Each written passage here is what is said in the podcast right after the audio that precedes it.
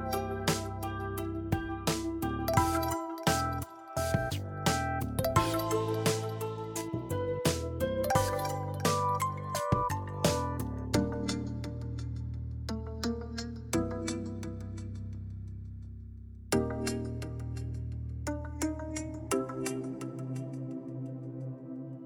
If you don't trust your neighbours, if you don't trust the people that are in government and, and you don't trust your, your institutions around you, well, you've got a really broken society that's just not cohesive and capable of transformation.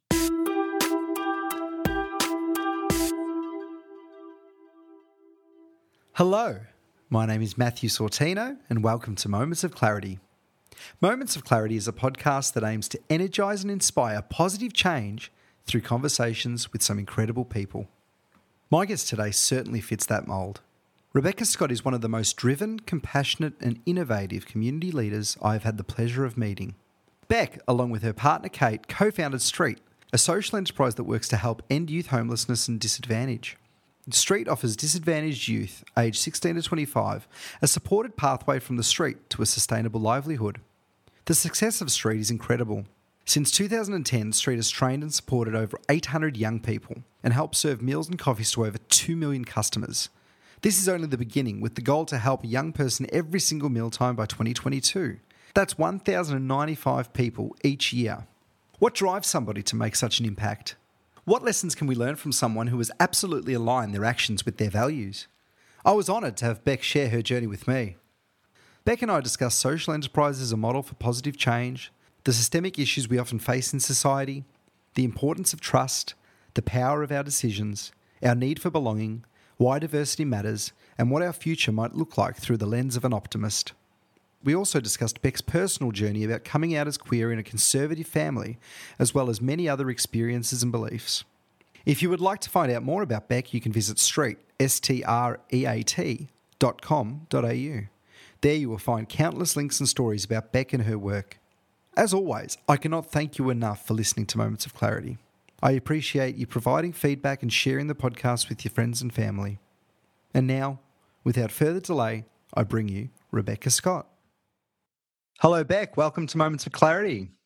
Thanks very much, Matt. How have you been? We spoke a little bit off air about the end of the, uh, I guess, lockdown and, and the, the major effects of the pandemic for us personally.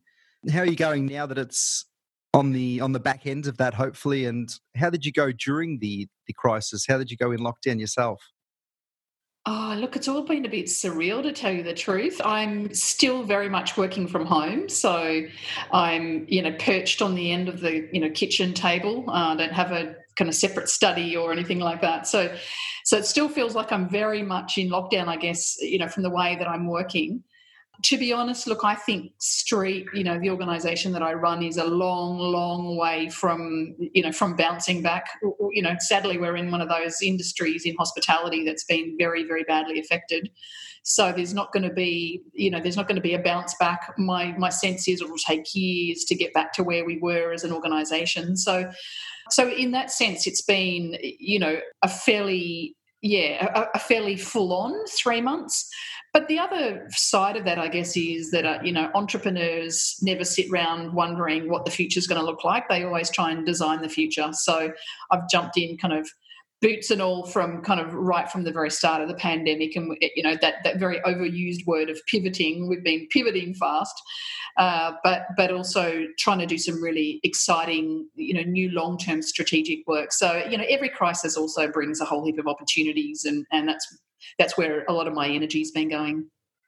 Oh, great! Yeah, it's it's obviously difficult to hear about the hospitality industry affected so badly, and we know that so many young people and people that are probably less secure than than most actually work in that industry. So it would be a really tough time for those jobs to be, you know, so badly affected during this pandemic.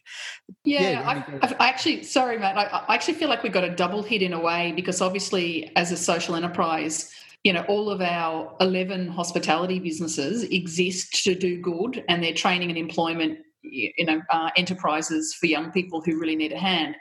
So, first of all, we got the first hit that we had to close those sites, and, and which meant that you know we couldn't have our young people in training with us but also too you know hospitality is really one of those industries that's like the united nations you know when you walk into streat i think we've got staff from over 20 different cultures from around the world and many of those people uh, just haven't been eligible for job you know job seeker or job keeper because they might not be australian citizens so I think hospitality is one of those industries that that is really you know causing a lot of heartache. And not to mention that it's often a highly casualized you know industry. So so you've got kind of layers of vulnerability for people who are working in it, and we've we've certainly been battling with that as well.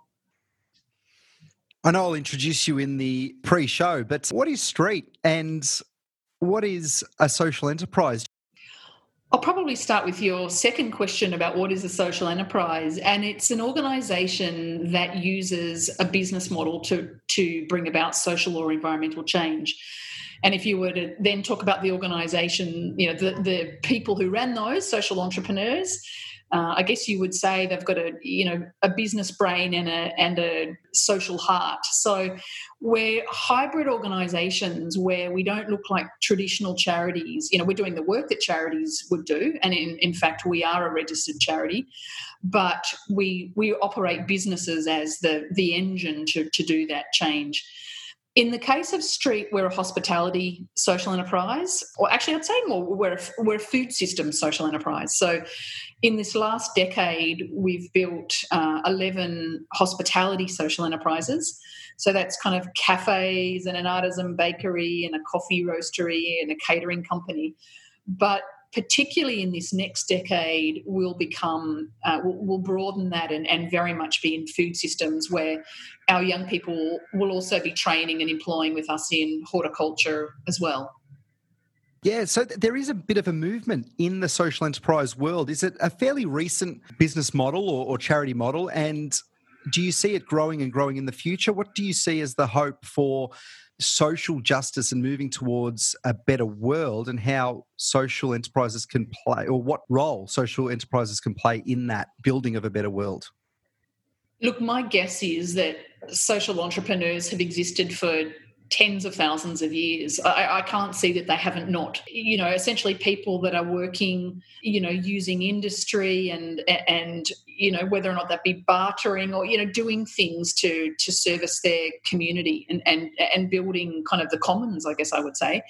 So I, I can't imagine that, that it's a new concept at all. Certainly, even if I look at you know Australia, I'm, I'm quite interested in some of the kind of early history of Melbourne and you know, one of the amazing entrepreneurs who was here early in Melbourne in, in the 1800s, a guy called Edward Cole. You know, if I if I read now that the the label of social entrepreneur wasn't being used back then in the 1800s for for people like him. But when I read his story, which I've done, you know, it, it's very much a story of a, of a social entrepreneur who built the world's biggest bookstore, store, which is, you know, which would have been in the Bourke Street Mall, you know, of, of Melbourne if it existed today. The world's largest bookstore, but his reason for doing that was, you know, world peace.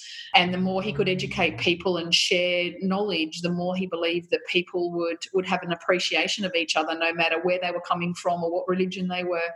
So I, I can certainly see a long, long history of people um, that have been doing using business models to, to affect social and environmental change having said that, I, I, would say that you know when I arrived in Melbourne a decade ago, you know, I, I, felt like I spent the first half an hour of every conversation explaining what a social entrepreneur was to you know, to people.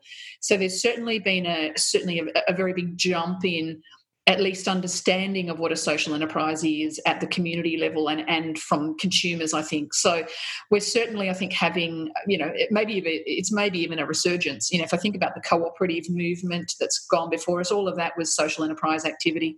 So I, th- I, think maybe we're just using different terminology for different times. Um, but what's been lovely to see is a you know a really big growth of the sector. You know this last decade in particular.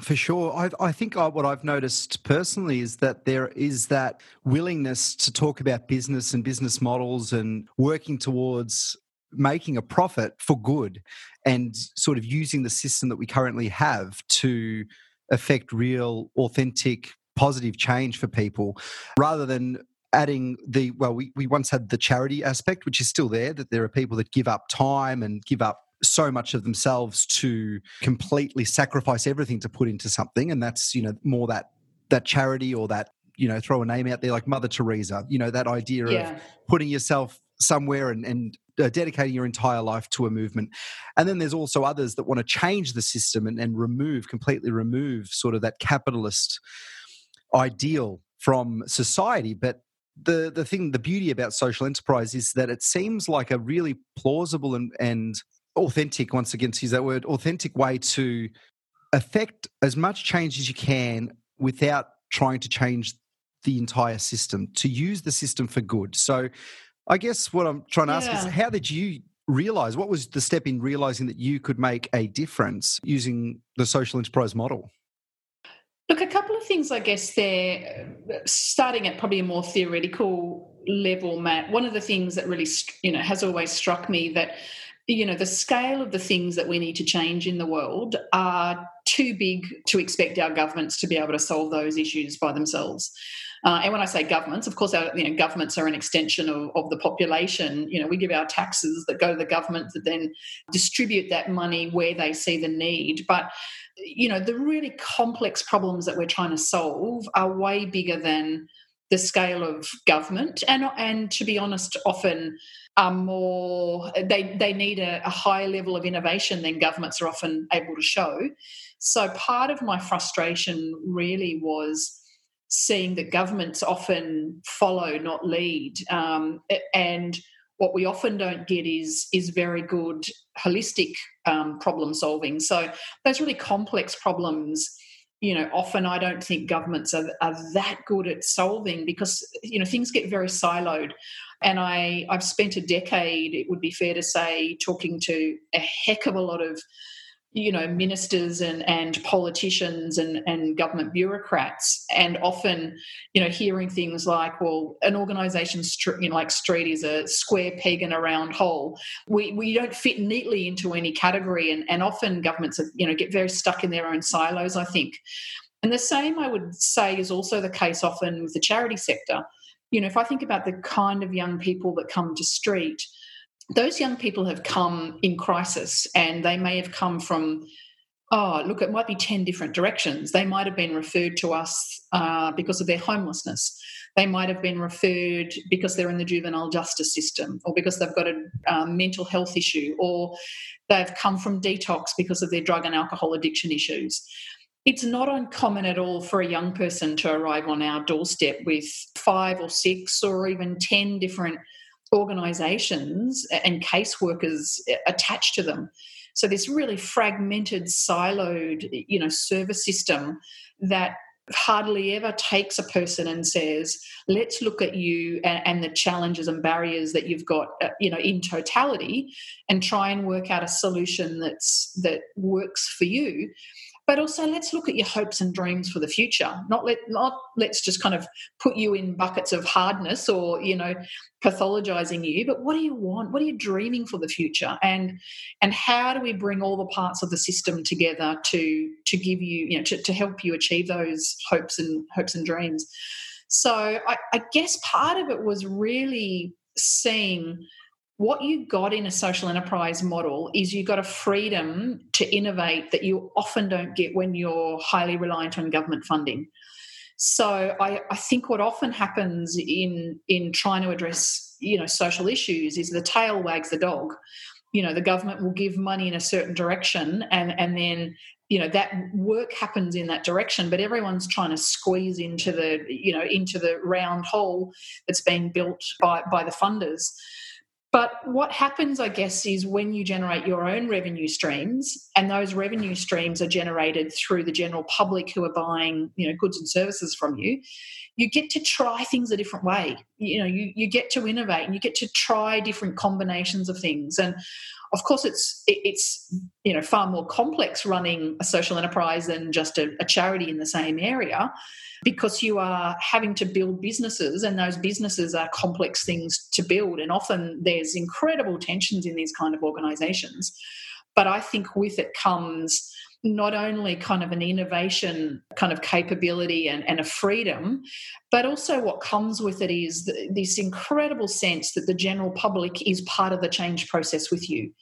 They're not just giving their, their hard earned tax dollars over to the government and, and it goes into a black hole, or they're not giving a donation to a charity and they're hoping to goodness that somewhere along the way the social change happens. They're in there with you and they are invested.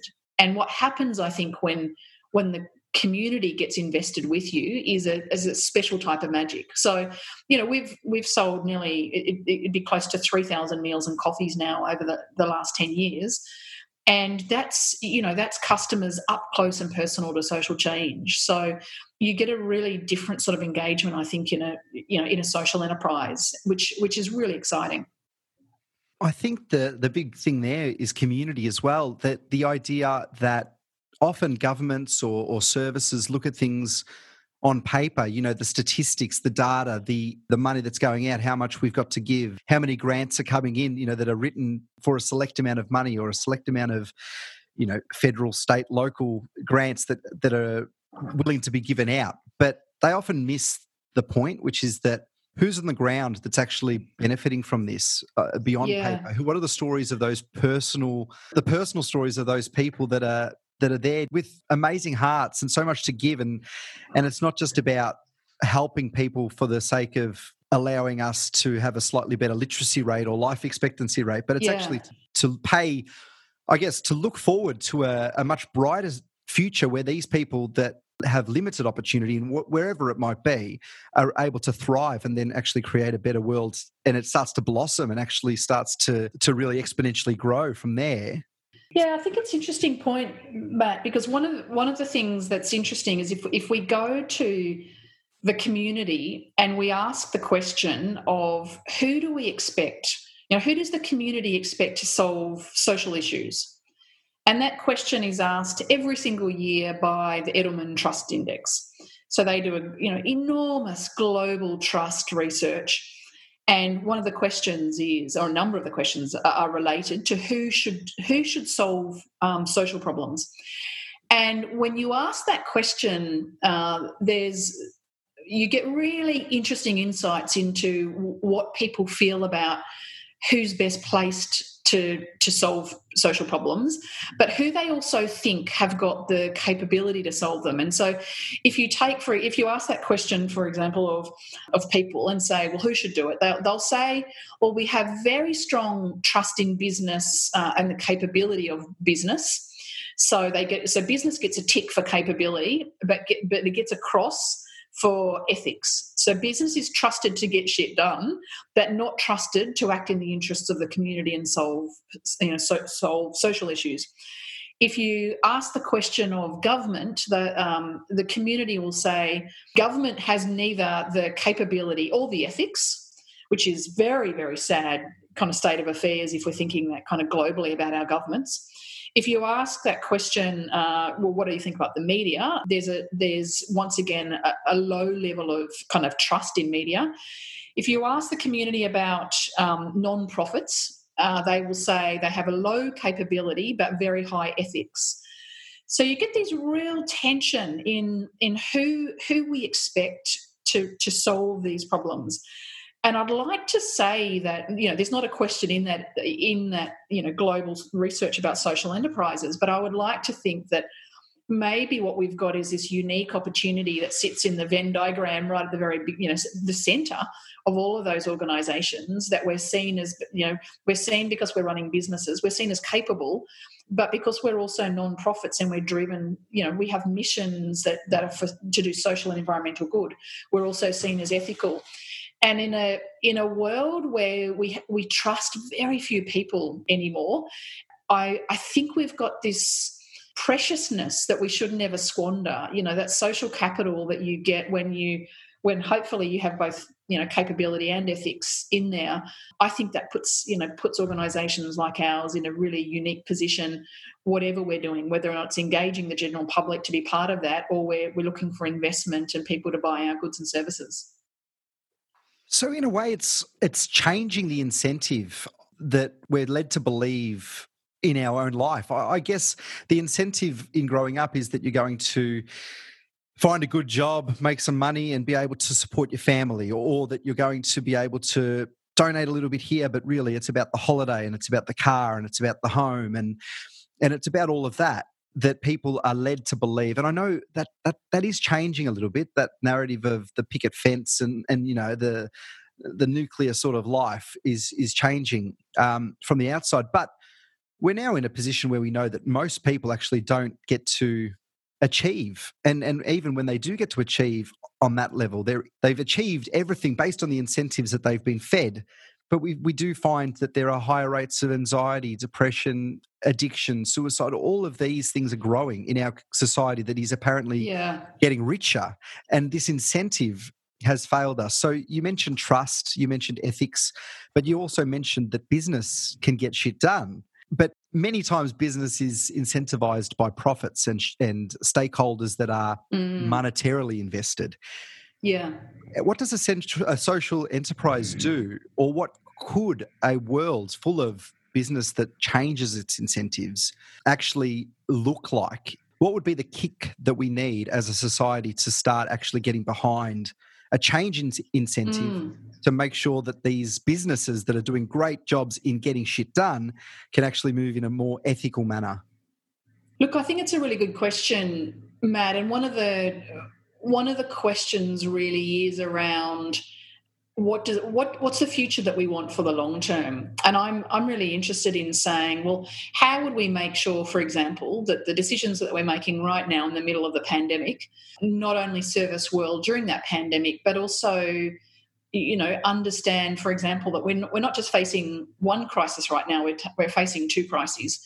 We're facing you know we, we have a nested crisis we have a pandemic that's in a way bigger crisis of the climate crisis. And so we know that that if we make good decisions now during this pandemic we can be doing long-term strategic work as well. And so if i take you know the the industry that i'm in or the system that i'm trying to shift which i would say is the food system one of the reasons why I'm so passionate about it as a, as a system is because we know, for example, that to, to get an enormous amount of drawdown of carbon from you know from the atmosphere and to get back you know get the world back into the safe zone, our food system and our relationship as as a as a you know society to food is so critical to our survival as species, you know, as a species, and, also the survival of, of you know the rest of the species on the planet with us as well. Remembering that we're only you know one of many, many, many millions of species. So if you just take the food system for example, those little decisions that we make every single day, not you know every three times a day, whenever we're opening our mouths and putting something into our mouths, those personal decisions that we're making of what to put in there, when you aggregate those decisions across across your own life, you know, you're going to have 85,000 meals across your life. So, you know, yes, it might not matter if you have this one as a fast food meal, you know, supporting a multinational giant that doesn't have ethics. Sure, one in 85,000 doesn't matter, but but actually the aggregation of those decisions that you've made across that lifetime really matter. And when you start to to amplify those across you and your household and your community and your your state and your world actually those things really matter. So those tiny little aggregated decisions that we make every day in life are the sum total of our lives actually. So i'm really interested in what does it mean for us to kind of get people understanding that the decisions that they make every single day and all of those tiny little seemingly insignificant decisions matter and they matter when they're aggregated across your life and actually everyone's life. And you know the sum total of change that we need is the sum total of, of, of those micro decisions. And one of the things that i see really repeatedly is you know i hear people say things like oh you know those evil corporations or those you know bad companies that are doing this or bad companies that are you know making these awful decisions that you know to, to destroy the environment but those bad companies don't exist if they don't have customers. You know, we've got the control. You know, if, if you don't like what a company's doing, for God's sake, don't support them with your money. They only exist because we buy shit off them. So if we don't if we don't like those companies, if we if we you know, if we go through a royal commission, you know, for the banking sector in this country, and we we're shocked when we see the banking practices and and the lack of ethics in our major banks, and we get to the end of that and we we've been disgusted but we haven't changed banks. Well then who are we to blame? We we, we can't blame we can't say oh well the regulators should have done more or shareholders should have done more. Actually those decisions rest with us. So i'm really interested in in what does it take to get people realizing that you know the political is personal and, and and all those things that we expect of our politicians we can't expect them of our politicians or our companies unless we're actually doing those things ourselves. So i'm i'm always going to be a ground you know grassroots ground up radical innovation happens from from below from from people not from above because you know we we haven't seen the changes that we need to make happening from above and i don't think realistically probably that's ever been the case. I think i think it's movements of people aligning their values with their actions and and starting to aggregate that as as communities and as you know groups and clusters of people that change the world. So I guess that's where I'm spending my effort to try and get people understanding that, you know, that cognitive dissonance, you don't have to put up with that. If it doesn't feel like, you know, your life, the things that are happening in your life, uh, you know, align with your values, well, change some, change some stuff. Just that that ending there became um, really optimistic, and I can sense that, and I know that you you you would be an optimist, and we'll go into that a bit later on because I want to delve into the muck a little bit and into the grief and into the despair and into the the hardship because I think a lot of the time we feel it and we often listen to and hear people that are doing you know great things and have, have made changes and it seems like oh they're doing that now and it must be easy. But w- was there a time in your life that you found that you were going with the flow and just constantly banging your head against the wall, constantly frustrated and, and real and, and sort of almost hopeless. Did you ever get to a stage where you felt that in your life? Look, I'm probably pretty lucky in that dispositionally, I'm incredibly optimistic. I, I have a very large well, what my what my lovely wife Kate, you know, Kate's a clinical psychologist, and Kate would say is an internal locus of control. You know, uh, essentially, I have a deep sense of agency, so I can I can get in and change the things that don't feel like they you know they're working for me. So, so in that sense, I, I feel like um, you know I was hardwired as a person who takes action, and also to very very happy to stand alone. So I, you know I, I don't need to feel like I, I, have to kind of go the same way as other people. So, so I guess I, am incredibly lucky to have been probably dispositionally um, lucky or you know personality lucky, but also kind of coming from a family where there was a very strong sense of responsibility to the greater whole rather than you know than to to, to kind of personal wealth. So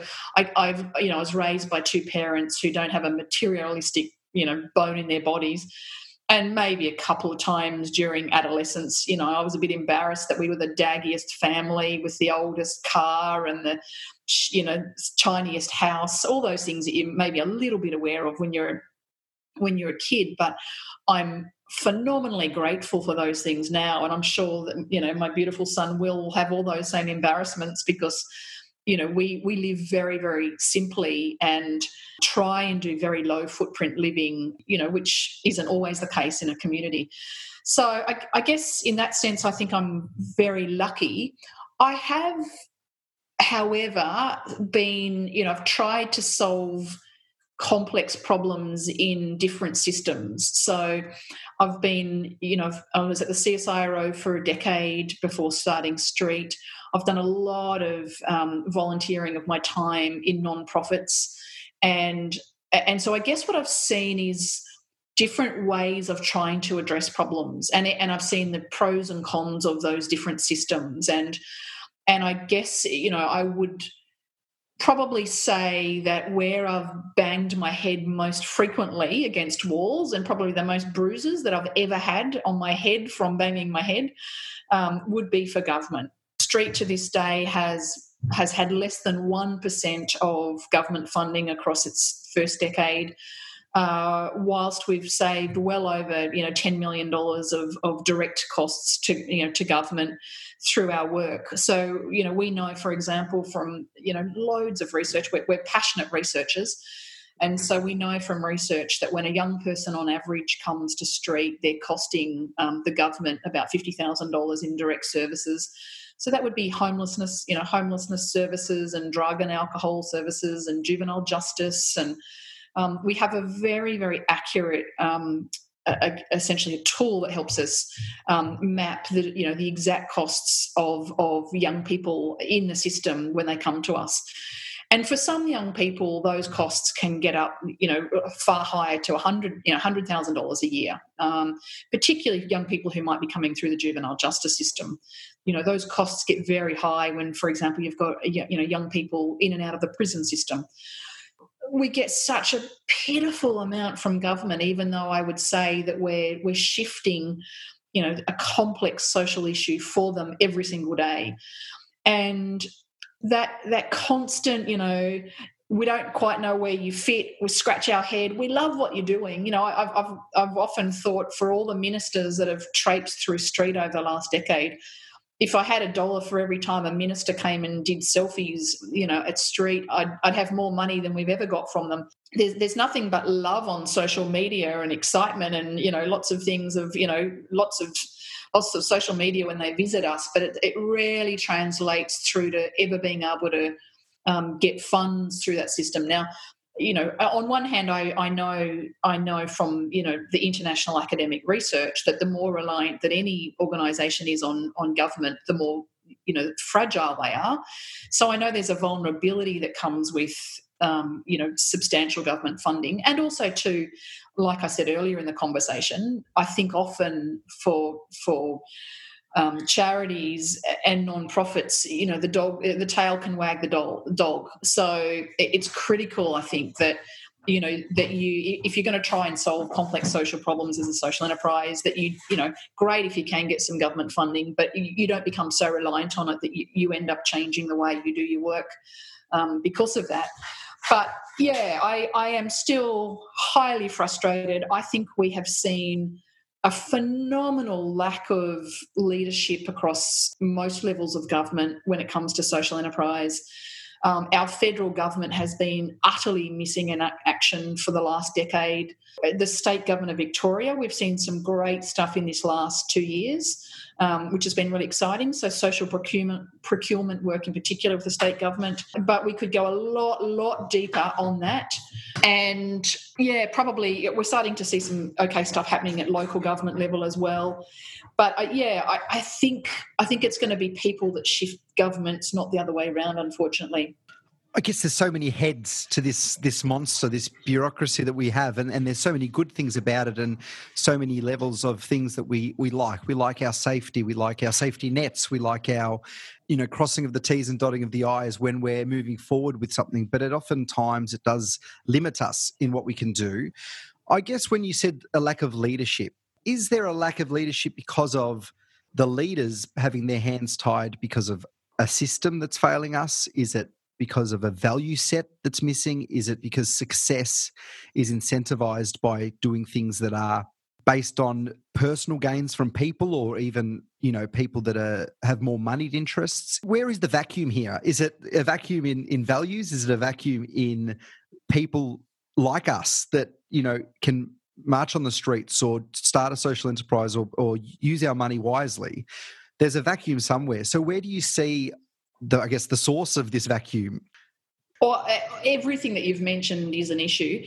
Um, if I could change one thing, though, uh, um, I mean, obviously, one of the incredible frustrations is is that any idea that gets put up by you know any color of government or you know gets shot down. So, so everything gets politicized so rapidly that the you know caring for the environment is seen as a left issue. Well, hang on, it's a whole of world issue. I mean, it's ridiculous to to have a whole heap of issues that can't even get discussed out loud because they get politicized the second that they get put up. So, so the, the, the adversarial nature of our politics, I think, is just incredibly depressing to watch. And and I'm sure there wouldn't be an Australian who doesn't watch, you know, Question Time and and you know put their head in their hands and, and thinking, well, I wouldn't accept any of that behavior from my children.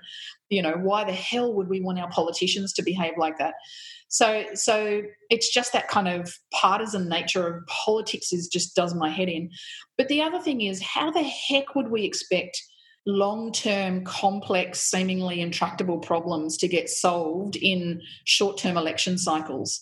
you know we we just do such short term piecey sort of work and i understand that for politicians that elect you know election cycle means that you're constantly having to come up with you know bright new shiny things to to get people excited about. And it's incredibly hard to do systemic structural changes um, for politicians. When you make those big changes to structures you know often they come with years of pain and and you need to be able to do such strong storytelling i guess um, to, to show that why we need transformation. So those big kind of macroeconomic changes you know that, that we've seen over the years but but certainly the same with you know with our you know with our environment and with our climate uh, with our climate debate over this last 15 years. I mean you know, as a, as a not only a nation but as a as a globe, we've squandered the last thirty years. You know, we've known the science for so long now and and not acted fast enough, obviously. And eh, you know, if I think about that, you know, how how many governments have tried to get up something equivalent of a carbon price to to start to get a shift in in policies in that area and all parts of politics all parties have been so guilty of politicizing the issue you know, Liberal, Labor, and Green. I, I, all of them have got blood on their hands for for how they have either blocked what the other side have done, or stalled, or internal party tensions and, and infighting within parties have made things stall. So, you know, I'm thinking specifically of you know Malcolm Turnbull, you know, being being knifed inside his party for you know for uh, carbon pricing stuff. So, I, I just think it's it's just such a broken system I, I, get excited about other forms of deliberative democracy, for example, and, and how we might be able to start to get the community far more engaged in the political process because, you know, we've got a really, really big problem when our community says, you know, like I was saying earlier, we don't trust that the government has capability or ethics. Well, we've got a really big problem if we think those that those things are true. But what would it take to get our community rolled sleeves up and, and saying, hang on, you know, the, these these policies are you're, you're gambling with our futures. We, we're going to actually get engaged in this process. So that direct democracy or deliberative democracy, it's funny that you mentioned that because I'm a teacher and we were learning a little bit about ancient Greece and their direct democracy. And although they had many problems of slavery and, you know, only landowning men and, and et cetera, et cetera. But if we can bring somehow bring this Athenian idea to to the modern age and well just to give some context basically the idea was that you have the citizens that would get together and would would vote on each issue but there would also be people that were elected into different positions without necessarily having the skills to jump straight into something. So someone would be the minister for um, shipbuilding, but they've never worked on ships before, but it's basically being a leader and a decision maker in that field.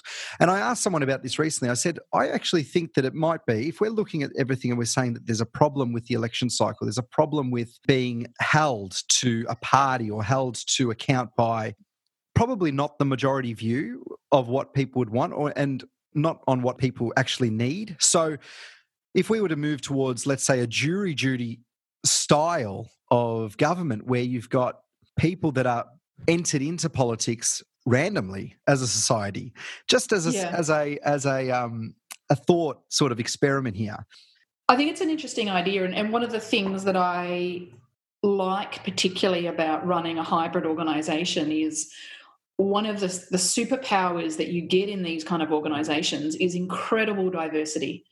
You know, when you're running cross disciplinary organizations, you end up with a whole bunch of people who are solving problems together who would normally not be around the table together. And I think that's where magic starts to happen, in my view. I, am a even though I, I, guess I would say that I'm a, you know, oh, well, of course I would say I'm a social entrepreneur, but but I would say what I'm probably more interested in is social innovation processes and system entrepreneurship rather than just kind of at, at an organizational level.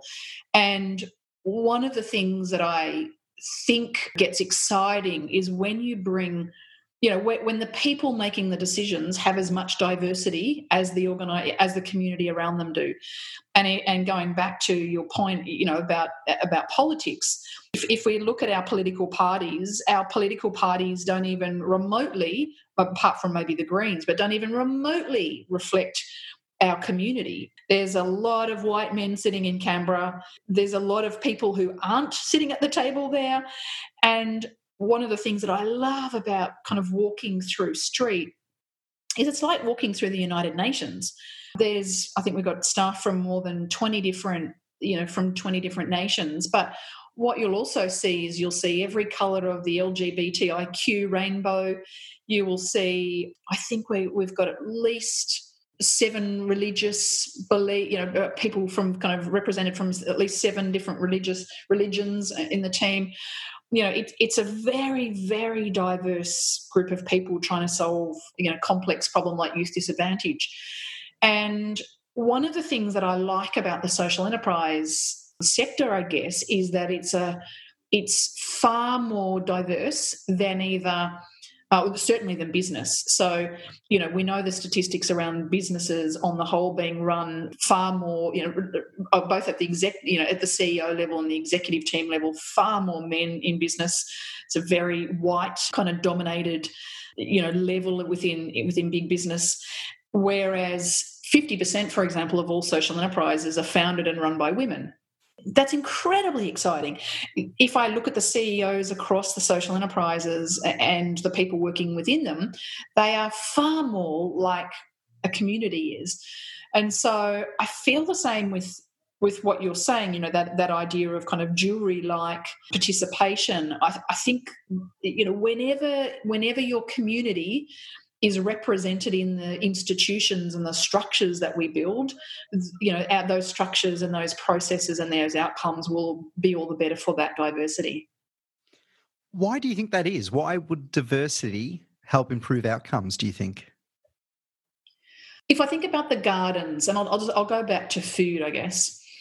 If i think about the community gardens that are run across this state or even just across this inner city. If I take an organisation like Cultivating Community, Cultivating Community are a non-profit who um, manage most of the community gardens at the big housing estates. They manage 800 community garden plots. And I know across those garden plots, there are more than 35 language groups spoken.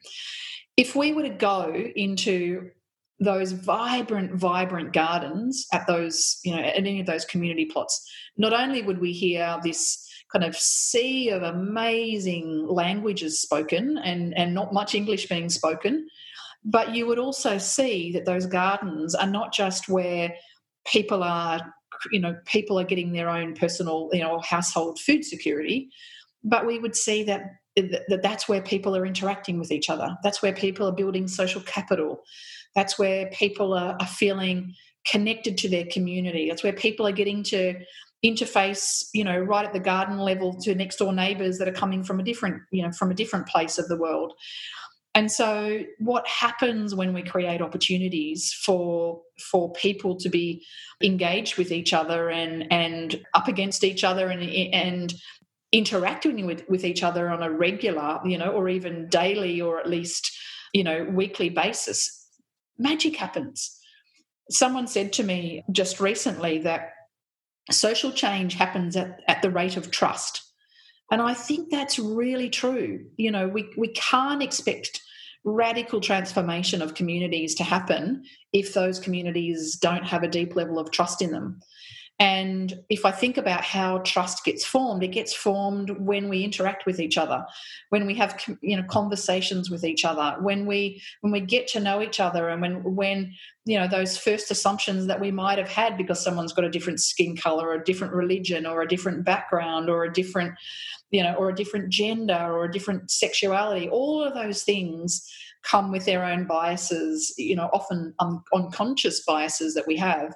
And it's only when we start to have conversations and get to know people that, that those boundaries get kind of broken down. So I guess what I, you know, I see is that trust building and social capital building happens at the rate of humans interacting with each other on the ground and building trust and and it's from that kind of trust at, at a community level that change happens because n- nothing can happen. If you don't trust your neighbours if you don't trust the people that are in government and, and you don't trust your, your institutions around you well you've got a really broken society that's just not cohesive and capable of transformation.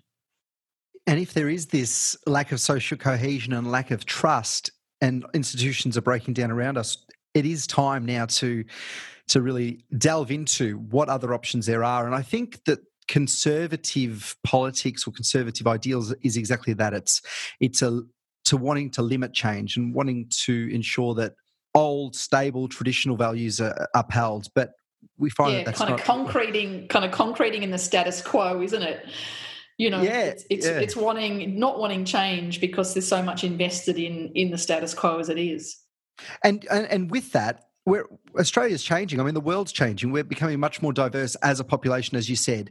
So we really do need to start to understand that togetherness is the only way forward because no matter what you think, there's going to be upheaval when you oppress or leave people out of decision making or leave people in the in in poor marginalized areas and we look at what's happening in the united states right now with the black lives matter prote- uh, protests that's going on you know you see that what damage is done when you keep a people that have so much to give and so much want and, and love to give uh, uh, yeah. marginalized and you know they constantly say no but we had a black president you know there's no racism yeah. here yeah. but you've got most of the population in geographical and economic despair in so many ways how do you think absolutely yeah how do you think if, that we need to move as australians to try to avoid that here and also to as a, as a globe as well. I mean, look, we'd be kidding ourselves if we if we thought that there there weren't massive structural issues here as well, and, and obviously one of the, you know, that the Black Lives Matters um, you know campaigning has happened all around the globe because most you know most countries have their version of, of what's happening in in America, um, and obviously for our First Nations here we have. I mean, STREAT operates one one of our eleven businesses is um, a cafe that we run on the the youth prison campus at um, Parkville, so Parkville Youth Justice Centre. And right from kind of the, the very first day we opened our doors to young people a decade ago, we've been working with, you know, a, a significant number of young people, often between kind of 30 and 40% at any given time coming through juvenile justice. And, you know, we we have to be we have to talk about the fact that you know, if we go behind the wall to any of our prisons, there is a skin colour to those who are incarcerated we have our indigenous population as what three or four percent of the population, but fifty-five percent of the prison population. But exactly the same is true of our of our youth prisons here. That we have a disproportionate number of refugee and migrant young people in those prisons, who of course make their, their way into the adult prisons as well we know the same not just behind prison bars or through the juvenile justice system or the justice system. We know the same to be true of postcodes. So we know that there are whole postcodes across this country where we have deep entrenched intergenerational poverty and and that that poverty often has a skin color kind of attached to it. So you know, I'm perplexed and I guess you know supercharged to try and help address that you know that that is not that is not just a, a, an you know an issue for for those communities it's it's a it's a, an issue of shame for every single one of us who calls this country home um, we, we can't expect to move forward and, unless we have reconciled as a, as a community. We can't expect to move forward unless unless we're taking everyone on that journey with us. And and if I think about you know when when we moved to Melbourne from Canberra, you know I, I grew up in country New South Wales, and it was a very very white um, community that I, I grew up in. But when I moved to Canberra, you know I reflected after 15 years of leaving that in 15 years in the national capital of Australia, I had never seen one person, one woman wearing a burqa or hijab in the national capital of the country. Over 15 years, I'd never seen one person and I'd mixed across government, across charities, across business. You, you, know, so I wasn't I wasn't in a tiny little you know bunker. I was mixing deeply uh, across Canberra, and I still remember um, arriving in Melbourne and trying to work out where we were going to live and. Um, starting to look at different suburbs and arriving to, to look at a house in one in the suburb that we actually ended up living in and walking down onto the main street of that suburb and being in, in, this melting pot of cultures. And and you know probably every third or fourth woman on that street was wearing a burqa or hijab. And i remember kate and i saying you know we had our tiny new little baby with us here and we said this is the kind of community that we want to live in. We want to we want our son to be raised in a community that's diverse and reflects the diversity of this country not some kind of little white ghetto somewhere in a in a suburb that that made us feel like we're amongst you know people the same as us. And so i think so much of that is around who we see as our neighbors who we see as the other and who we see as you know ourself. And and the second that we have a lot of people in the other and and what we see are our sorry what we see our identity as until that identity is not black or white or straight or queer or religious or not religious until it's just human and other human i think we have an enormous way to go. And it's just one of the things i love i guess about building an enterprise where we get to not put all those labels over lots and lots and lots of people. We just say, hey, this is a bunch of amazing, diverse people trying to do some amazing, you know, uh, do some amazing, incredible things with a bunch of other amazing people. And and you know, let's face it, that there's not a single person on the planet who doesn't have their own challenges. You know, yes, they might not. There, there's variations on the level of challenges that people uh, people are grappling with, but I think every single person is grappling with their own stuff. And um, the second that we put lots of people in lots of boxes, and we have the people that are the helpers and the people who are the you know need the help we forget that we're a whole bunch of humans grappling with challenges ahead and trying to do the best that we can at any given time. That common humanity is there. And I, I think there's two points to look at. One is the experiment that you look at suburbs and areas that have lots of diversity, people love that diversity. Every single person in that area that mixes and intermingles realizes that we are very very similar even though that there is a lot of difference whether it's skin color language religion foods. But that becomes the uh, the amazing part of that community. And it's usually the places that are most tormented by that that view of people that have never come across people of a different race or a different nationality or a different culture or they're the ones that tend to fear the other yeah, I think it is fear. I mean, if I think not so much about race, but but certainly around sexuality. You know, I was, I was raised in a very, very um, uh, I wouldn't say strict, but fa- fairly conservative religion, um, and you know, I, I, remember very much, you know, when when in the in the 80s when AIDS was decimating kind of queer populations. And I remember my father saying at the time I was I was a teenager and I remember him saying oh well, that's God's curse on on gay men. And that being just kind of the accepted view that that you know God was cursing people for for their you know sinfulness Um, now, obviously, it's fairly hard. You know, it was fairly hard to come out as as a queer in a family that was highly homophobic. But if I think about my beautiful, loving father and the journey that he has been on personally, he still is a man of faith. I am not a woman of faith, but I am. Uh, I am certainly. I am certainly a person of spirituality, but not of not of religious faith. And if I think about the journey he has had to go over and go through in the last 25 years of understanding and getting getting to grapple with an issue that was just so he was so staunchly religious and, and unbelievably homophobic. And his own personal kind of journey through that. And you know, I, I, would I would say that he, you know, I, I couldn't get a more loving father to, to, myself and a more loving father-in-law to, to Kate and, and a grandfather to you know, to our son Will, and and if you ask my father which which of his grandchildren was was being raised probably in the most loving family, I think he would undoubtedly say it's in our family, not you know not the other families of, of my nephews and nieces.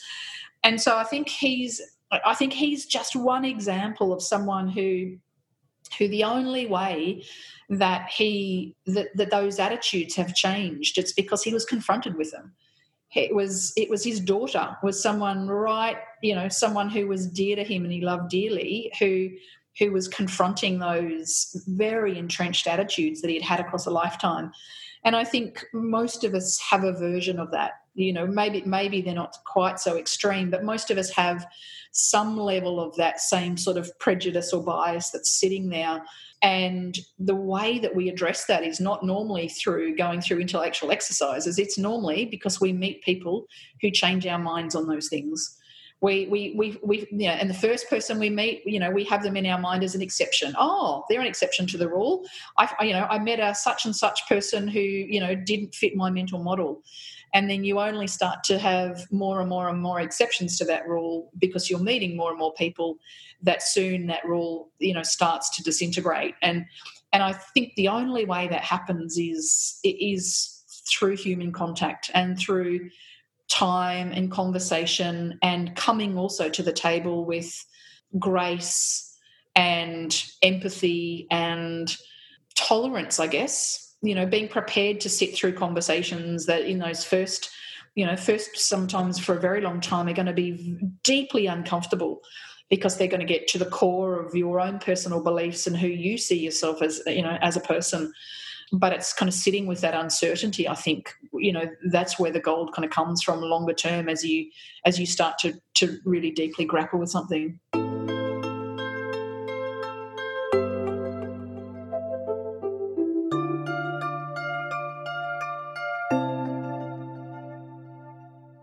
So, change, you mentioned earlier that change will come from the grassroots, that change will come from us as people. It's the tail wagging the dog is the, the wrong way to go about it.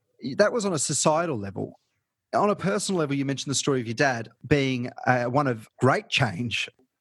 What was the initial reaction of him finding out, or when did you come out to your family? Is a is a question I'd like to ask, and then what was the journey. I'm going to ask about your journey too, but I'd love to yeah, hear about sure. Uh, his journey in yeah. from your perspective. What was going on there, and would he have possibly ever changed? This is the question for probably the end without having to confront love that he has for mm. his daughter and this lo- personal love that cannot be shaken and then this yeah. love for god but even maybe misinterpreting the message of god potentially but what what is yeah. it that that you recognized in his journey that's helped you realize that change can happen for anyone i guess i so i came out at age 24 to my parents, um, or not just my parents, to my whole family. So I'm the eldest daughter with two younger brothers um, that coming out process particularly in a very religious family was a was a deeply traumatic one. And i i came out as with as with many young people when they when they're going through their kind of coming out process i think many people need to move away from home and from their own kind of family circumstances until they you know until they've got the kind of bravery to to kind of explore their sexuality and come out. So I don't think I could have come out easily if I'd still been living at home back in my small community. And it took, you know, coming to a bigger city and when and that was Canberra to to be able to have the distance from the family, uh, you know, to be able to do that. But with most queers, you know, it's a, it's often quite a common story that you might not have put a label on yourself. You might not have kind of identified yourself as queer for quite a long time, but but you will know often at a very very young age that, that you're different to most of the other kids in the playground at school. So you you may not have been able to describe that, but I certainly my first kind of recognition that I was different to the other kids would have been probably three or four. So I, I definitely knew that I wasn't like all the other girls around me. And I would have just said at that time, I like hang, I like doing what boys do. Um, I, I, would have gen, you know, it would have been gendered in my mind. So I, you know, I like I like doing the things that boys do. I I like hanging out with them. I get on with them more. I understand them, and even probably if you'd asked me across my first maybe even 15 years, I probably would have said, if you'd asked me straight out, would you rather be a boy or would you rather be a girl? I would have undoubtedly said I, I, I was I should be a boy. So in my mind, I was confusing gender with sexuality. So I didn't have a language for it back then. So I just knew that that the things that I liked, you know, and the people that I got on best with were with were boys but it wasn't until and and I could you know looking back I mean it's so easy to see that I had crushes on girls all the way through primary and high school. I just I didn't what I would have said is I was admiring them and I always wanted to be around particular girls but I wouldn't have ever I wouldn't have ever said that you know was a crush or involved you know attraction. I would have just said that I was admiring them. So when I finally fell in love with the first woman that I fell in love with in, in my early 20s. And it was, and I would have said it was, you know, it was very clear that it was love, not a crush. It was just, um, it absolutely knocked me for six. I, I, it was just this. It took so long to piece together all the all the bits of the jigsaw puzzle. And if I go back and read my diary of of that year, that year of you know of kind of coming out, there was a particular day when all of a sudden the penny dropped. And I'd been writing in my diary for months and months and months about, you know, the woman that I had fallen in love with, even though I hadn't put those words down. And then the day that I actually wrote the words, and then I realized what that had to mean, there's just there's two pages in my diary that just of the same word over and over and over again that just goes fuck fuck fuck fuck fuck hundreds and hundreds and hundreds of times because um, just the enormity of that realization was so great particularly having been raised in a highly homophobic highly homophobic environment. So so in my mind that was nothing but a deeply negative thing to have realized about yourself. When i came out to my family um, it was devastating because i i thought there was a very real possibility that i would never see them again.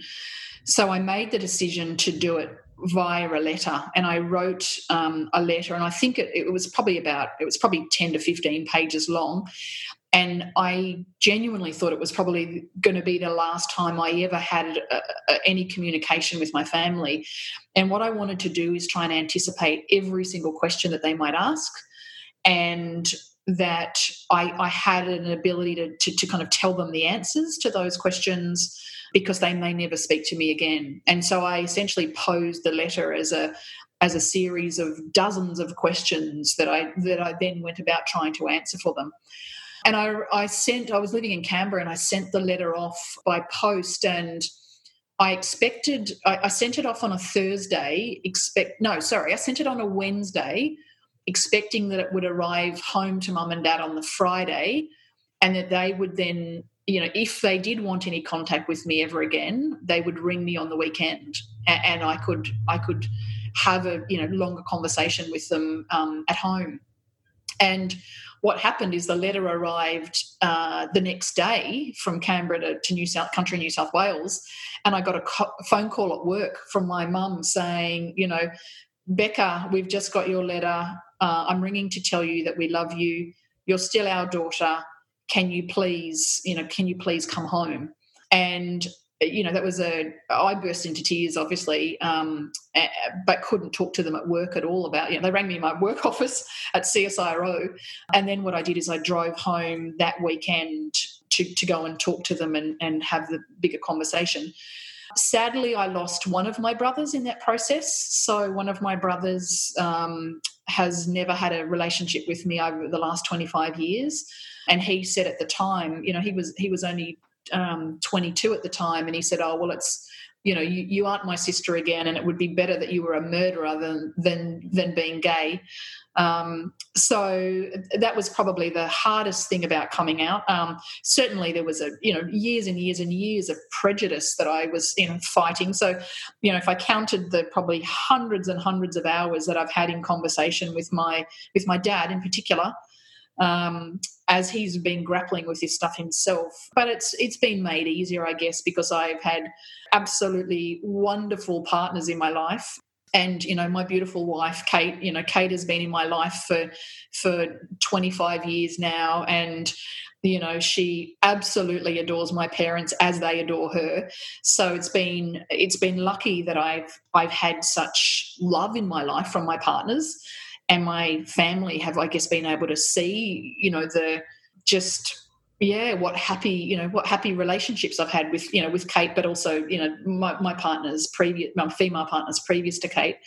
But you know certainly certainly the religious community that i grew up in you know there were many friends that i would i would you know former friends that i wouldn't have anything to do with now because it's still a very small closed mind you know closed minded community that i grew up in. And and I I feel like I'm quite distant from from my past really. You know the small country town and the kids that I went to school with you know I, I have very little to do with that community just because it's it's just like stepping back in time you know it, it's like going back in a time warp um, to a small religious community that I, I that is just not where I want to be really Wow, that idea. So I know that you want to bring about an understanding of everyone in, in your work. That idea, the way that you talk about diversity and community, it's about everyone getting to understand each other and and their points of view.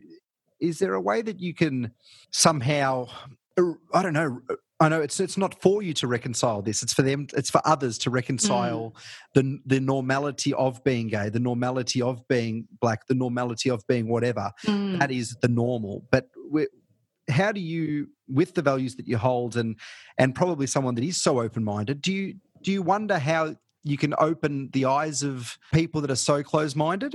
Is, is that part of something that you ever try to to work your way through or is it something that you just say you know what? It's up to them to find empathy in their time if they can and, and otherwise i'm just going to do what i can in my own life it's interesting it's an interesting question to pose because i guess i i'm not i'm not out there campaigning for you know every person to to accept everyone straight away and and legislating for for compassion and, and tolerance.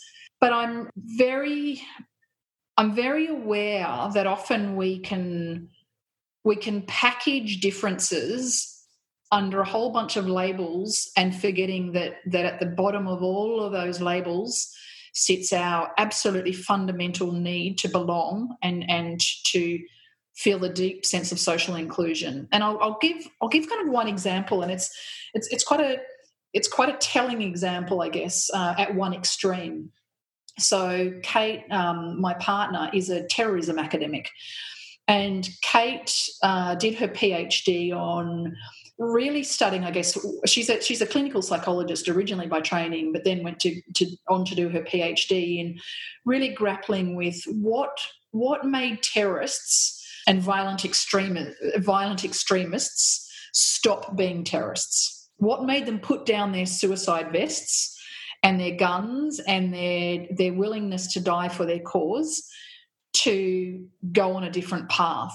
And her PhD was was groundbreaking. What it did is it looked at it, she she travelled around the world and hunted down a tracked down hunted is sounds far the wrong word, but tracked down a whole heap of terrorists and or, or former terrorists and sat down with them for hours and hours to ask them the question to, to try and understand from their personal journeys what made them step away from extremism. And she looked at five, uh, four different groups. She looked at eco terrorists, Tamil tigers, neo Nazis, and far left extremists. Now, really, really different groups of people with very, very different kind of ideologies.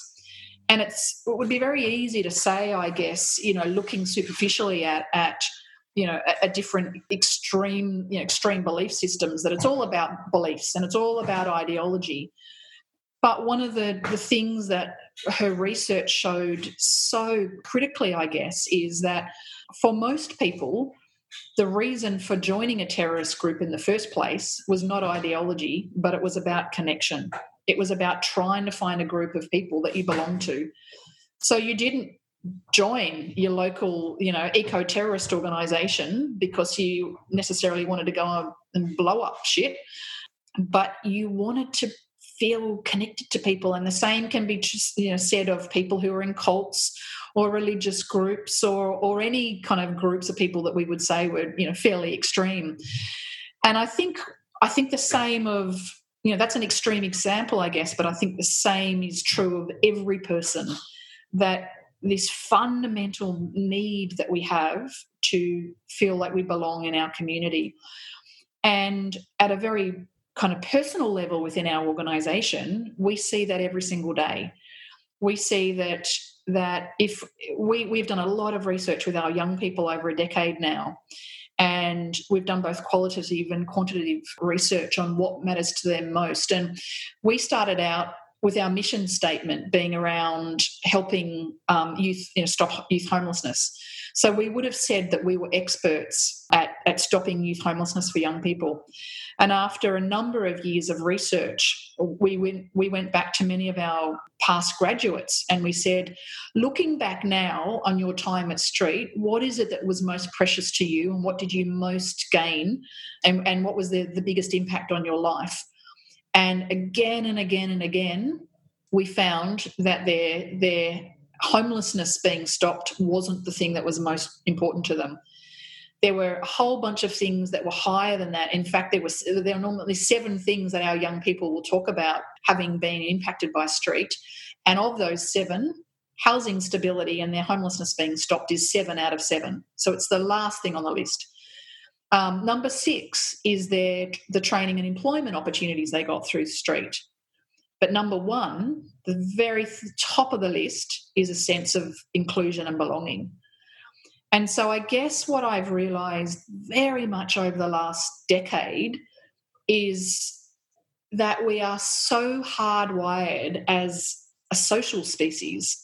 We are hardwired to belong to communities and groups of people to to do things together. We are social creatures. We are we are pack animals, and we have spent you know we've we've spent you know millions of years evolving as people who were together. Now you know we, we were we were never globalized the way. So we're, we're now struggling with what does it look like when we're trying to be a one globe rather than one tribe or one family unit. But we are we are social beings. And the second that we split ourselves apart and give ourselves all of these different identities, whether or not it be through religion or ethnicity or gender or whatever you know boxes we put ourselves in, we forget actually that we are all hardwired to to belong. Whether and that's you know ideology and all of those other boxes don't actually you know there's a more core thing that sits at the at the center of all of our DNA and so I just, I guess what I'm I'm passionate about is what does it take for people from all of those different walks of life to feel that sense of belonging? And for us to as you know leaders in in our communities what does it look like to create inclusive spaces where people come together and they feel like they belong no matter where they've come from. And I, I to this day, you know, feel as passionately as I did when I started STREAT that food is a very, very good equalizer and a very good place to to start those conversations. Because I think mag- something magical happens when you sit down at a table and you nourish each other and you're and you take that incredible trust in another person for for another person to to nourish you and it's such a fundamental part of our existence to be nourished that I, I I love that idea of people coming to the table and and us breaking down barriers through food. Amazing. So so well said, Beck. That whole time I was nodding my head and just and and really it's just so true that we we need community. We are tribal in so many ways, but and oftentimes that hardwired part of us is often put into the wrong places. Like you, you mentioned cults, terrorist groups, extreme ideals. We we tend to often ignore empathy or ignore facts because we we want to feel a sense of belonging and mm. and as our world and our cities have become more and more isolating the more that we grow, and yes, we've got our devices, but really we're, we're behind our computer, we're behind our four walls and our fence that are getting higher and higher, and there's less and less public spaces and and etc. etc. You, you mentioned food as being a way forward. You've obviously started STREAT. Is there ways for people that may not be leaders of their community, people that are at home and listening to this and saying, Yeah, but what can I do? Are there questions that you'd ask them to pose to themselves to start trying to answer to to to try to shift a mindset of that I think it was cognitive dissonance you used mm. before, but that that being so tired and being so just ground down by the day to day existence of of having to get stuff done is are there questions and and and actions that you'd ask people to take place to start to get the ball rolling in their own mind? One of the things I love, I, guess, about particularly primary schools, uh, you know, for for people who have primary school age kids, that as parents we're often highly engaged in our in our kids primary schools because we're needing to you know drop them off to school every single day pick them up from school. And if that's in our own communities and and often you know we're walking you know within walking distance what that means is we're we're mixing with a whole bunch of people that we wouldn't otherwise be mixing with. And i'm and i guess one of the things that we've always tried to do as a family is kind of get to know your local community and and hopefully you're already living in a community that's got a, a level of diversity. But I, if i think about you know many of the stories that i've heard throughout this pandemic and and even just my own immediate team you know so many of my team members have talked about you know, early in the pandemic, doing things like putting a letter, you know, putting a note in every single letterbox um, along the street and saying, "Hey, I know I don't know you, and we've never caught up, but I just want to, you know, we just want to check as a family that you're going to be okay. We've got a WhatsApp group that's going, and if you'd like to join it, please do so. Um, if and if any of you are having any challenges or you need someone to duck down to the shops for you because you know you might be older or immune compromised or you know whatever reason please let us know and, and we'll do what we can to help. And the incredible stories that have come out of those you know what started as micro micro interactions within a within a street and within a in a neighborhood and and I, eh, eh, you know, pe- people telling me, I, one of my staff members just told me this last week. Oh, couldn't believe it. You know, I just caught up with drinks with all of the na- you know neighbours that we we now know, and we caught up with you know with them for drinks. We're all standing out on the on the front uh, out the front in the in the street.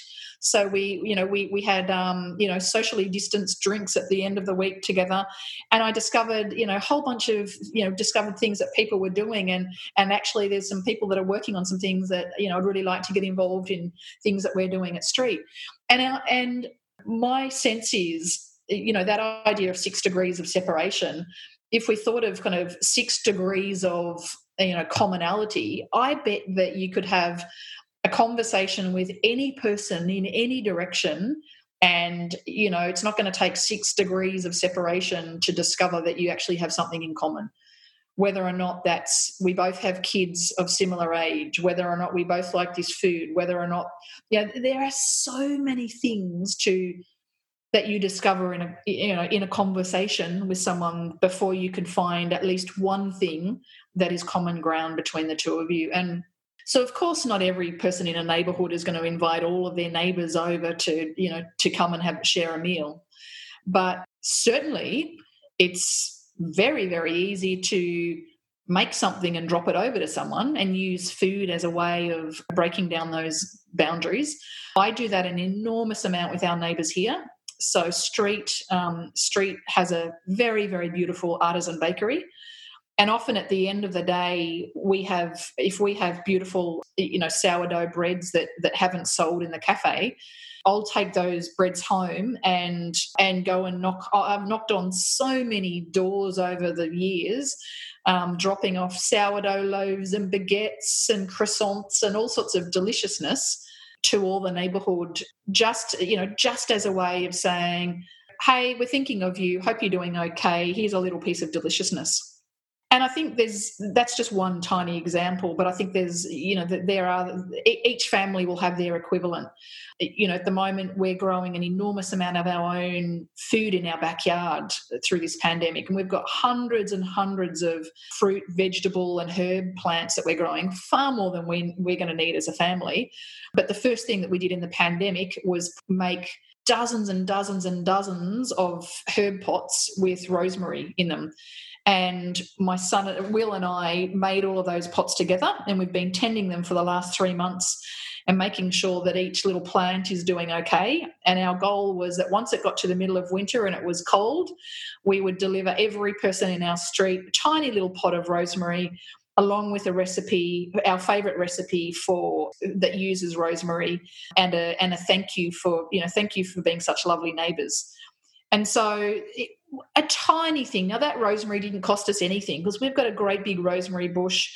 All we did was was take cuttings from our own rosemary bush and plant you know plant all of those cuttings in a little upcycled tub no effort on our part no cost on our part but just a tiny little act of kindness i guess tiny tiny in its in its magnitude but you start to pile you know those those on with you know other little acts of kindness. And all of those tiny little acts of kindness or those little things that we do to pay forward you know pay forward kindness in a community start to be the difference between being a community that's got social capital and one that doesn't and where we started that you know our conversation was you know trust happening at, at, you know at the speed or social change happening at the speed of trust you know all of those micro actions of kindness i think are what make our communities feel like we want to live in them and, and whether or not we feel safe and accepted and we belong so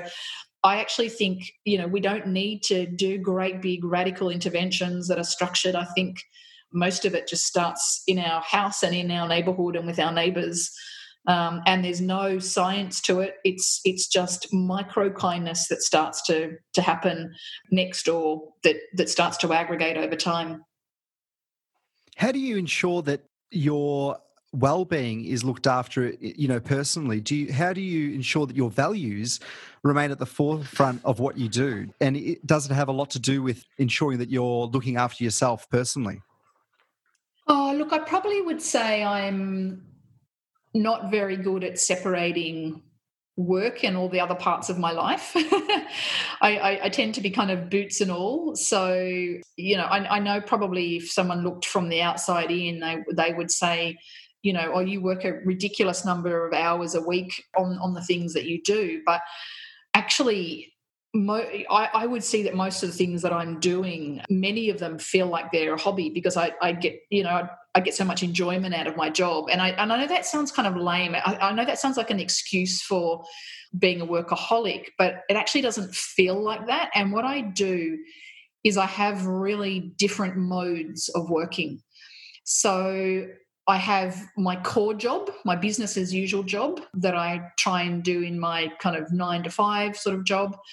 But then I have what I would, I guess I would call my system entrepreneurship and my um, love of innovation, which I try and give at least one day a week and probably now is probably closer to three days a week that I'm that I'm giving. And that's that's where I do all my creative thinking. That's that's the harebrained stuff. Awake in the middle of the night, playing Tetris in my head, trying to you know link things to other things, and trying to yeah think about you know what might melbourne look like in 2050 and what are the you know what are the seeds that we plant now for that long term sort of stuff and that's the stuff that gets me really excited so you know i, I certainly have written my own 2050 story as most entrepreneurs i i tend to spend most of my time in the future. So i i would say entrepreneurs are normally time travelers. You know we're like doctor who. We're we're rarely actually in a time zone that you know that our body that our physical body is in. Most of the time our mind is in a totally different time you know time zone.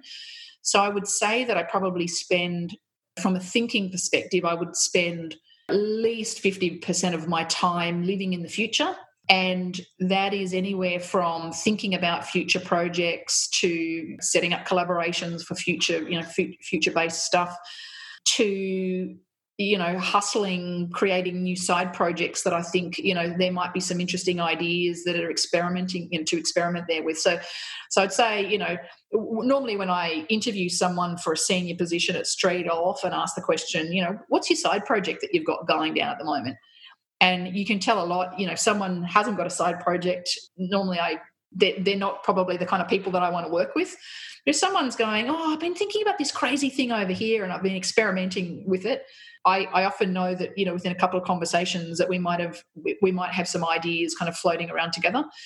So I spend I spend a lot of time. If you, I've got a tiny little studio beside our house. In another life, I probably would have been a visual artist, um, and so my my studio um, has you know hundreds and hundreds of my drawings and artworks and, and etchings and paintings in it. Uh, but most of that is around using creative practice as a way to unlock kind of creative thinking and, and and the canvas more often than not happens to be one that's you know back at streat so so so the so the entrepreneurial part of me is building things in in businesses but the creative part of me is using creative arts as the way to unlock that creativity. So, what's next on the horizon then, Beck? What is the next step towards that 2050 goal that you, you've set, that 2050 vision? I've more recently been writing the story of 2050 and, and what I what I feel like this city is capable of. And I've spent, uh, you know, spend a lot of time in, you know, in those upcoming decades thinking about what it's going to feel like to be there, what it's going to be like to, to, you know, for for my child to be there, what it's going to be like for me to be there, and I guess I've used a lot of, you know, a lot of science prediction in, in you know, what what does the world look like just from a climate perspective, for example, and and what are the things that we need to do now to to radically alter the trajectory that we're on as a as a community right now. So if I was to say, you know, where am I putting my efforts in the next, you know, in, in the upcoming decades of my working life, I would say that it's very much trying to get radical change to transform the way that we our environmental you know the environmental crisis that we're in we we so rapidly need system change and it can't be incremental. It, it, it really, really has to be radical transformation. So I guess I'm really interested in what is the role that I get to play in that and, and how might how might the city of Melbourne, for example, be able to, to lead in that space? So what might it look like for Melbourne to be a globally a globally innovating city where it becomes a beacon for other other cities around the globe to take action and, and to to, de, to decarbon our you know our city. So you'll find me very squarely, I think, using the food system to try and bring about that radical transformation because it's the one industry where we we need to to do the most radical change so it won't seem so the work that i'll be doing won't seem like it's it will hopefully it will feel like a, an extension or evolution of the things that we've been doing. And and also too for me probably a, a, you know going back to my metaphorical and literal roots as a you know as a plant biologist originally knowing that that natural systems have to be the way that we get not only kind of position ourselves as part of nature that we that we don't see ourselves as being other than nature. We are just one tiny tiny part of the of a giant global eco you know series of ecosystems so it, it would be i guess to try and get us to feel like as a planet we were at one that, that we weren't that we, we we were treading the lightest that we could and and that we had a you know a deep social footprint but a very light environmental footprint so so you would you would find me still trying to grapple with those things to find the most effective way to to tread lightly and you know tread tread lightly from from a you know environmental perspective but but creating deep connection and, and a deep social footprint you know within the community yeah, that donut economics model that Kate Raworth. Yeah, um, exactly. Yeah, yeah, and, it's donut economics, exactly in that vision, I, I, reflect on my own sort of mindset uh, as you talk, and I, I, went to the gloom, muck, darkness earlier, and and you quickly went to the light, and and you've done so again with your 2050 vision. You've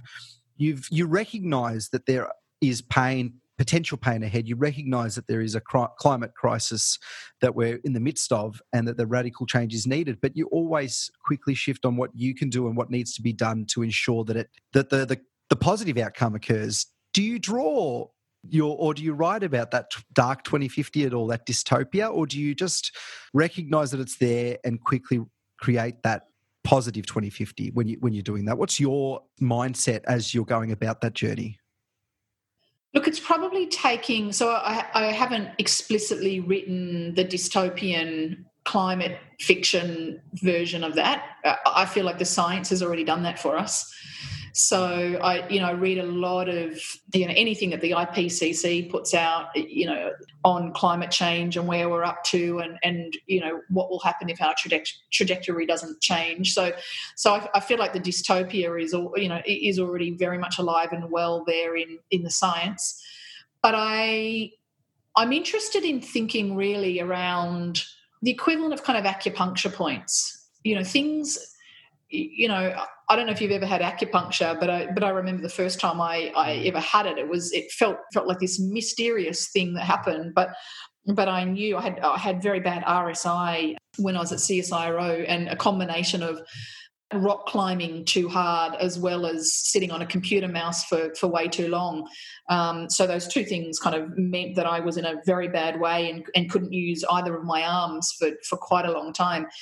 And, you know, there was one point, you know, I got to where I couldn't have washed my hair, couldn't have used, a, you know, a knife or fork, couldn't have used a pair of scissors. So, so I was actually quite damaged. And this is, you know, this is still in my 30s. So, I remember being in quite a dark place then, but but going to going to see an acupuncturist and and um, having an enormous amount of headway after seeing him for quite a long time.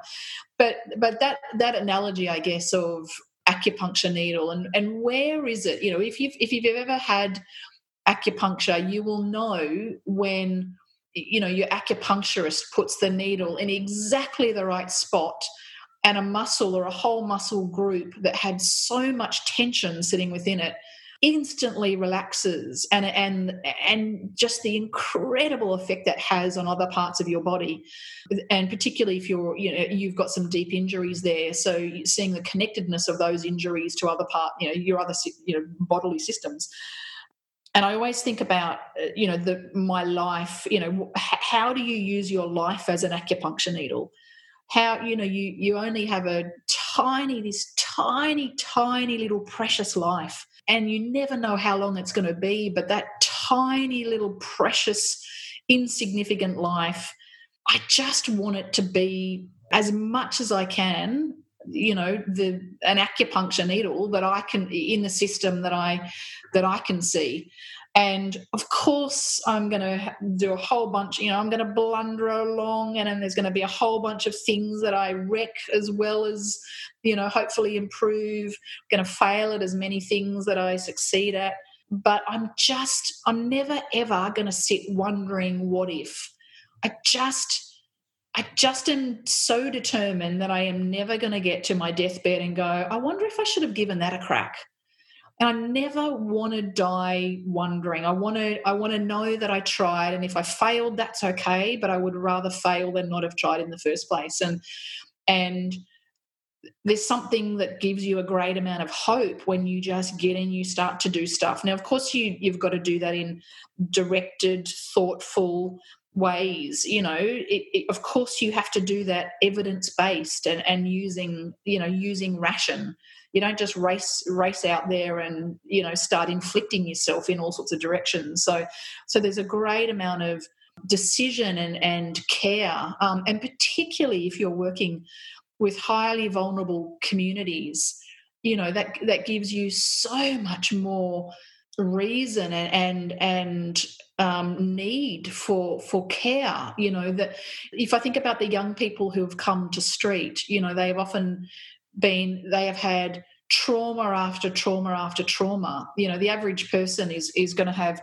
three or four traumatic events happen across their lifetime but but the average you know homeless person is going to have well between 20 and 30 uh, traumatic events that have happened to them. So you are de- when you are dealing with traumatized populations you you need you have such a phenomenal duty of care to those populations and so i guess what i want to be able to do is use energy and rigor but care, always wrapped in a deep sense of care, to just give it a crack. You know, that that I, I, I still think that, you know, the only way we get ourselves out of this deep mess is if a whole heap of us say, you know what, this one little precious life, you know, has to mean something. And I'm going to try and find other people who believe those same things and, and we're going to do those things together.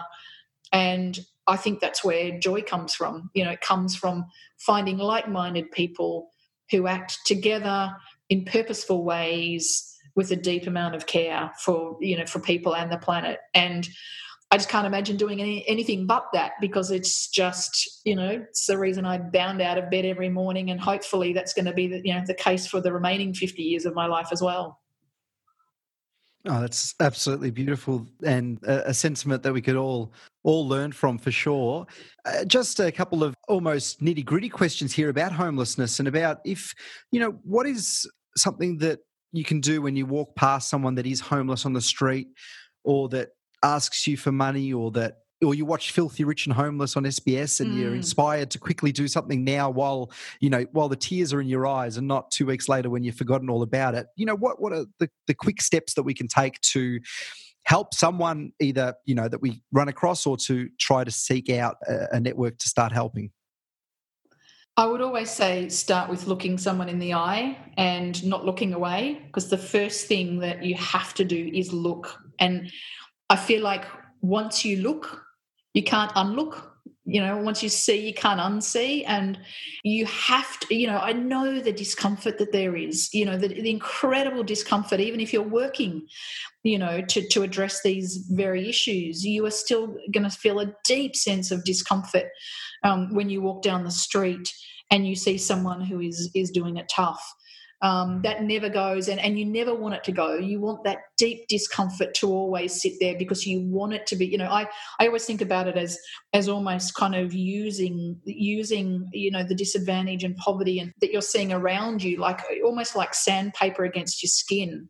You're wanting to always stay raw to that. You never want to get thick skin so you just you, you don't see it. So i would say is keep looking and and and as hard as it is to look someone in the eye, even if you're not going to stop and give someone anything or engage with someone in conversation, make yourself not look away. And the second that you don't look away, the second that you see this as a person and a person just like you and a person that, you know, isn't the other, it's things start to change. If you can get yourself from looking someone in the eye and not looking away to then the next step of actually stopping to have a conversation with someone or, or just saying, you know, the next step might be, you know, saying hi or smiling. The next step might be, okay, I'm going to get myself to stopping and having a conversation with someone.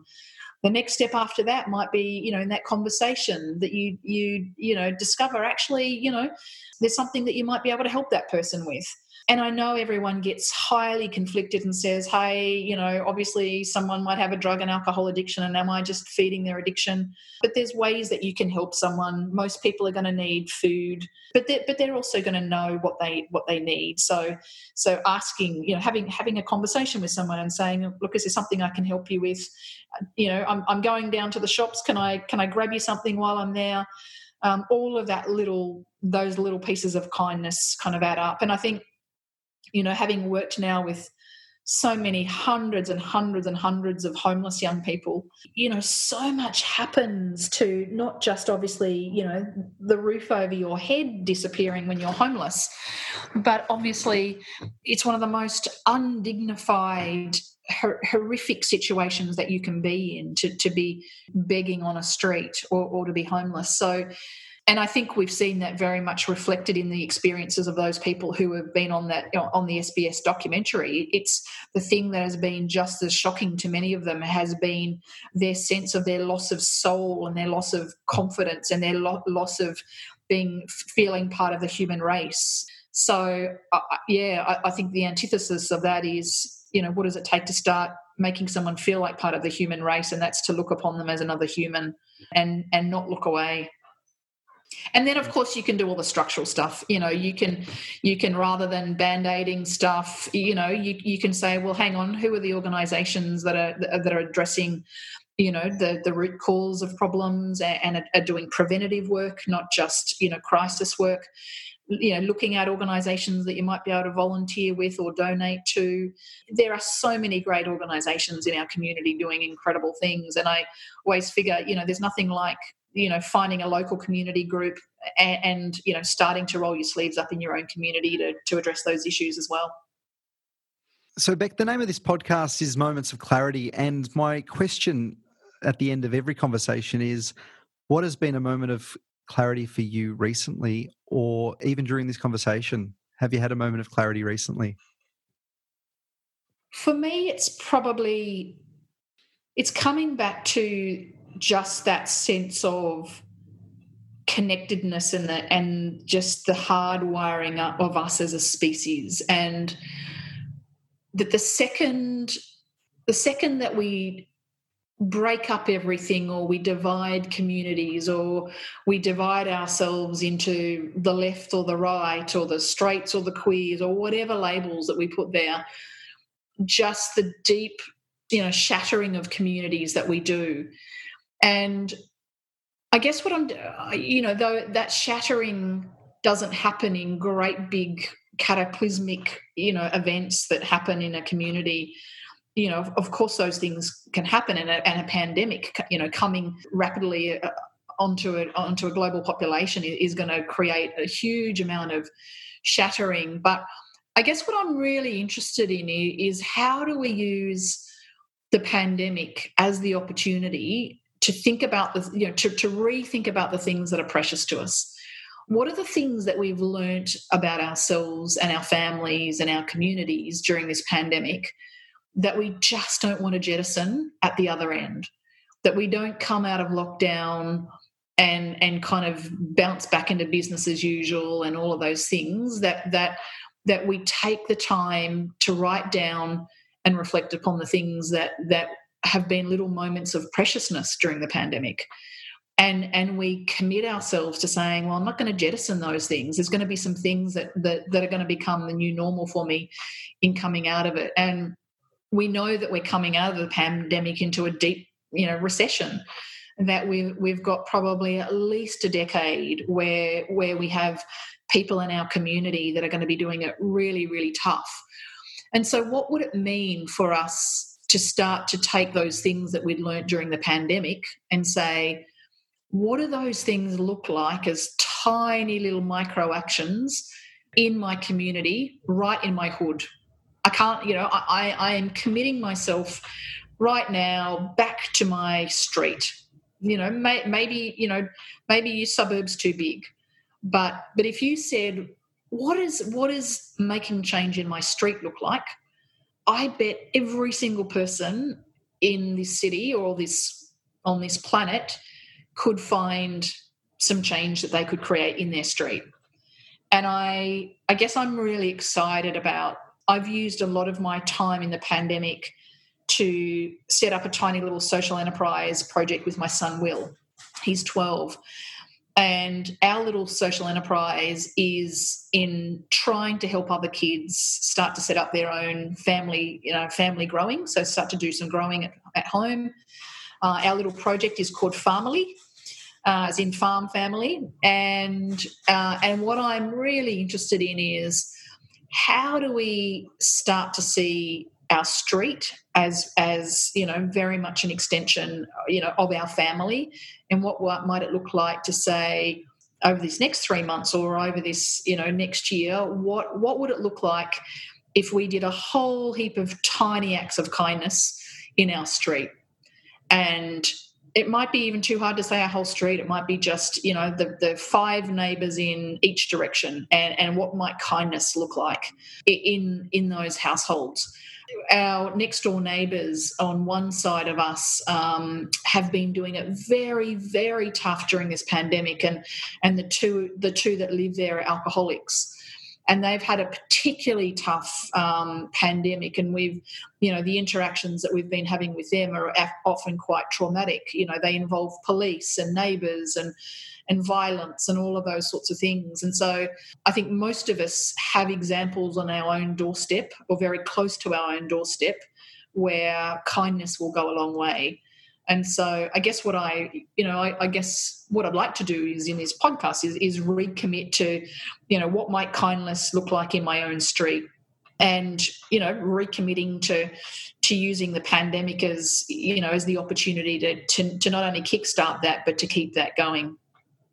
I'm so glad I asked that question, which I normally do anyway, but to to get such a, a great answer that really touches to my core as well, because you asked earlier, before we started recording, you know, what was my purpose behind the podcast? And it really is to have conversations like this to realign and reaffirm my thinking and hopefully reach other people in the process. But you know, it's it's so easy to to start to wobble a, a bit away from where you want to be going. But the fact is that mm. you've committed yourself to being a beacon and to to creating beacons for people, whether that's you know what Melbourne will look like for cities around the world to look at in 2050, or what STREAT looks like to be a a vision for what social enterprises could be, or what cafes can be, or what it means to be sustainable and to care about people. And you just went back to that beacon of kindness right at a personal level. That first step is to be a beacon of kindness and love and generosity and that doesn't only help others it helps yourself to be to remain true and, and yeah and stay connected yeah. you know uh, it's uh, you know so what what we know from the research in in well-being we know that one of the critical things that our you know that our own mental health um, is connected deeply to our sense of connection with with other people, but also in us being feeling like we can give back to our community. So, so you know, it's not just altruism. You know, when when we do good stuff in our community, you know, the the, the benefits very much come back to us, you know, to ourselves as well um, and, and and our own you know physical and mental health. So you know you're you're you're reaping a lot in it, coming back the other way as well. I think you know in these conversations, it's it's not you know it's not one one directional altruism. It's altruism to yourself as well and kindness to yourself. I think. Absolutely. So now that everyone's listened to this and wants to know more about STREAT, where can people find out about you, about STREAT, and about maybe even visiting one of your sites? Yeah, look, we would love that. Um, so, certainly online, the best way to find out where all of our various sites are is to visit streat.com.au. And STREAT is spelled S T R E A T, as in eat on the street. Because um, we started out as a as a food cart on, on the street here in Melbourne uh, at Federation Square. So STREAT is um, where you'll find us online. Um, also, please follow us on social media, so you'll always kind of get the you know the beating heart of STREAT and, and the kind of metronome of all the things that we're up to. You know, we're, we're posting a lot about the things that we're doing uh, and the way that people can get involved through our social media in particular. Um, and then we probably our largest site uh, that people can visit that's um, that is open. So some of our sites are still closed, but that is open now is our Collingwood site uh, on at 66 Cromwell Street in Collingwood. Um, and what I love about that site is anyone who comes to visit us and have a meal, they'll get to see kind of STREAT in many manifestations because it's not only our training venue for our young people, it's where our office is, it's where we bake the bread that people are going to eat, it's where we're cooking the food, it's where we roast our coffee. So it's it's our food production side as well as very much kind of where we do a lot of our youth impact for young people as well. So so yeah, people will get a really good sense of us as an organization by visiting there. But obviously given that we're in a pandemic, we've got less people than would normally be able to you know visit the cafe. So i'd strongly recommend you know anyone to you know if they want to have a meal they can certainly come in at any time for takeaway but if they want to have a meal to book ahead um, and and just jump online and, and just ring our number because you know there's a lot less seats in the cafe right now and i, I i'm guessing that there's still going to be a lot less seats for many months to come as well Oh, and then of course the other thing that people can do is um, we've very much kind of pivoted to having a lot of um, our food um, being available online. So, you know, people can jump onto our online shop and and get a lot of deliciousness, whether or not it's kind of ready-made meals for the freezer, you know, to have ready there. Lots of you know home delivered sort of stuff that people can do too if they're not um, if they're not quite ready to get out and about to cafes yet. Oh, thank you, Beck. Thanks so much for your time. Thanks for giving up so much of your story and and you know really being honest with us and open with us and really insightful too. I've learnt a lot, and I hope our listeners have too. So thanks so much. Absolute pleasure, Matt. I've really enjoyed it too. And uh, one of the reasons I always love having these kind of long form conversations is that, that um, I always kind of get to learn lots as well. So so thanks so much for you for for the generosity of your time too.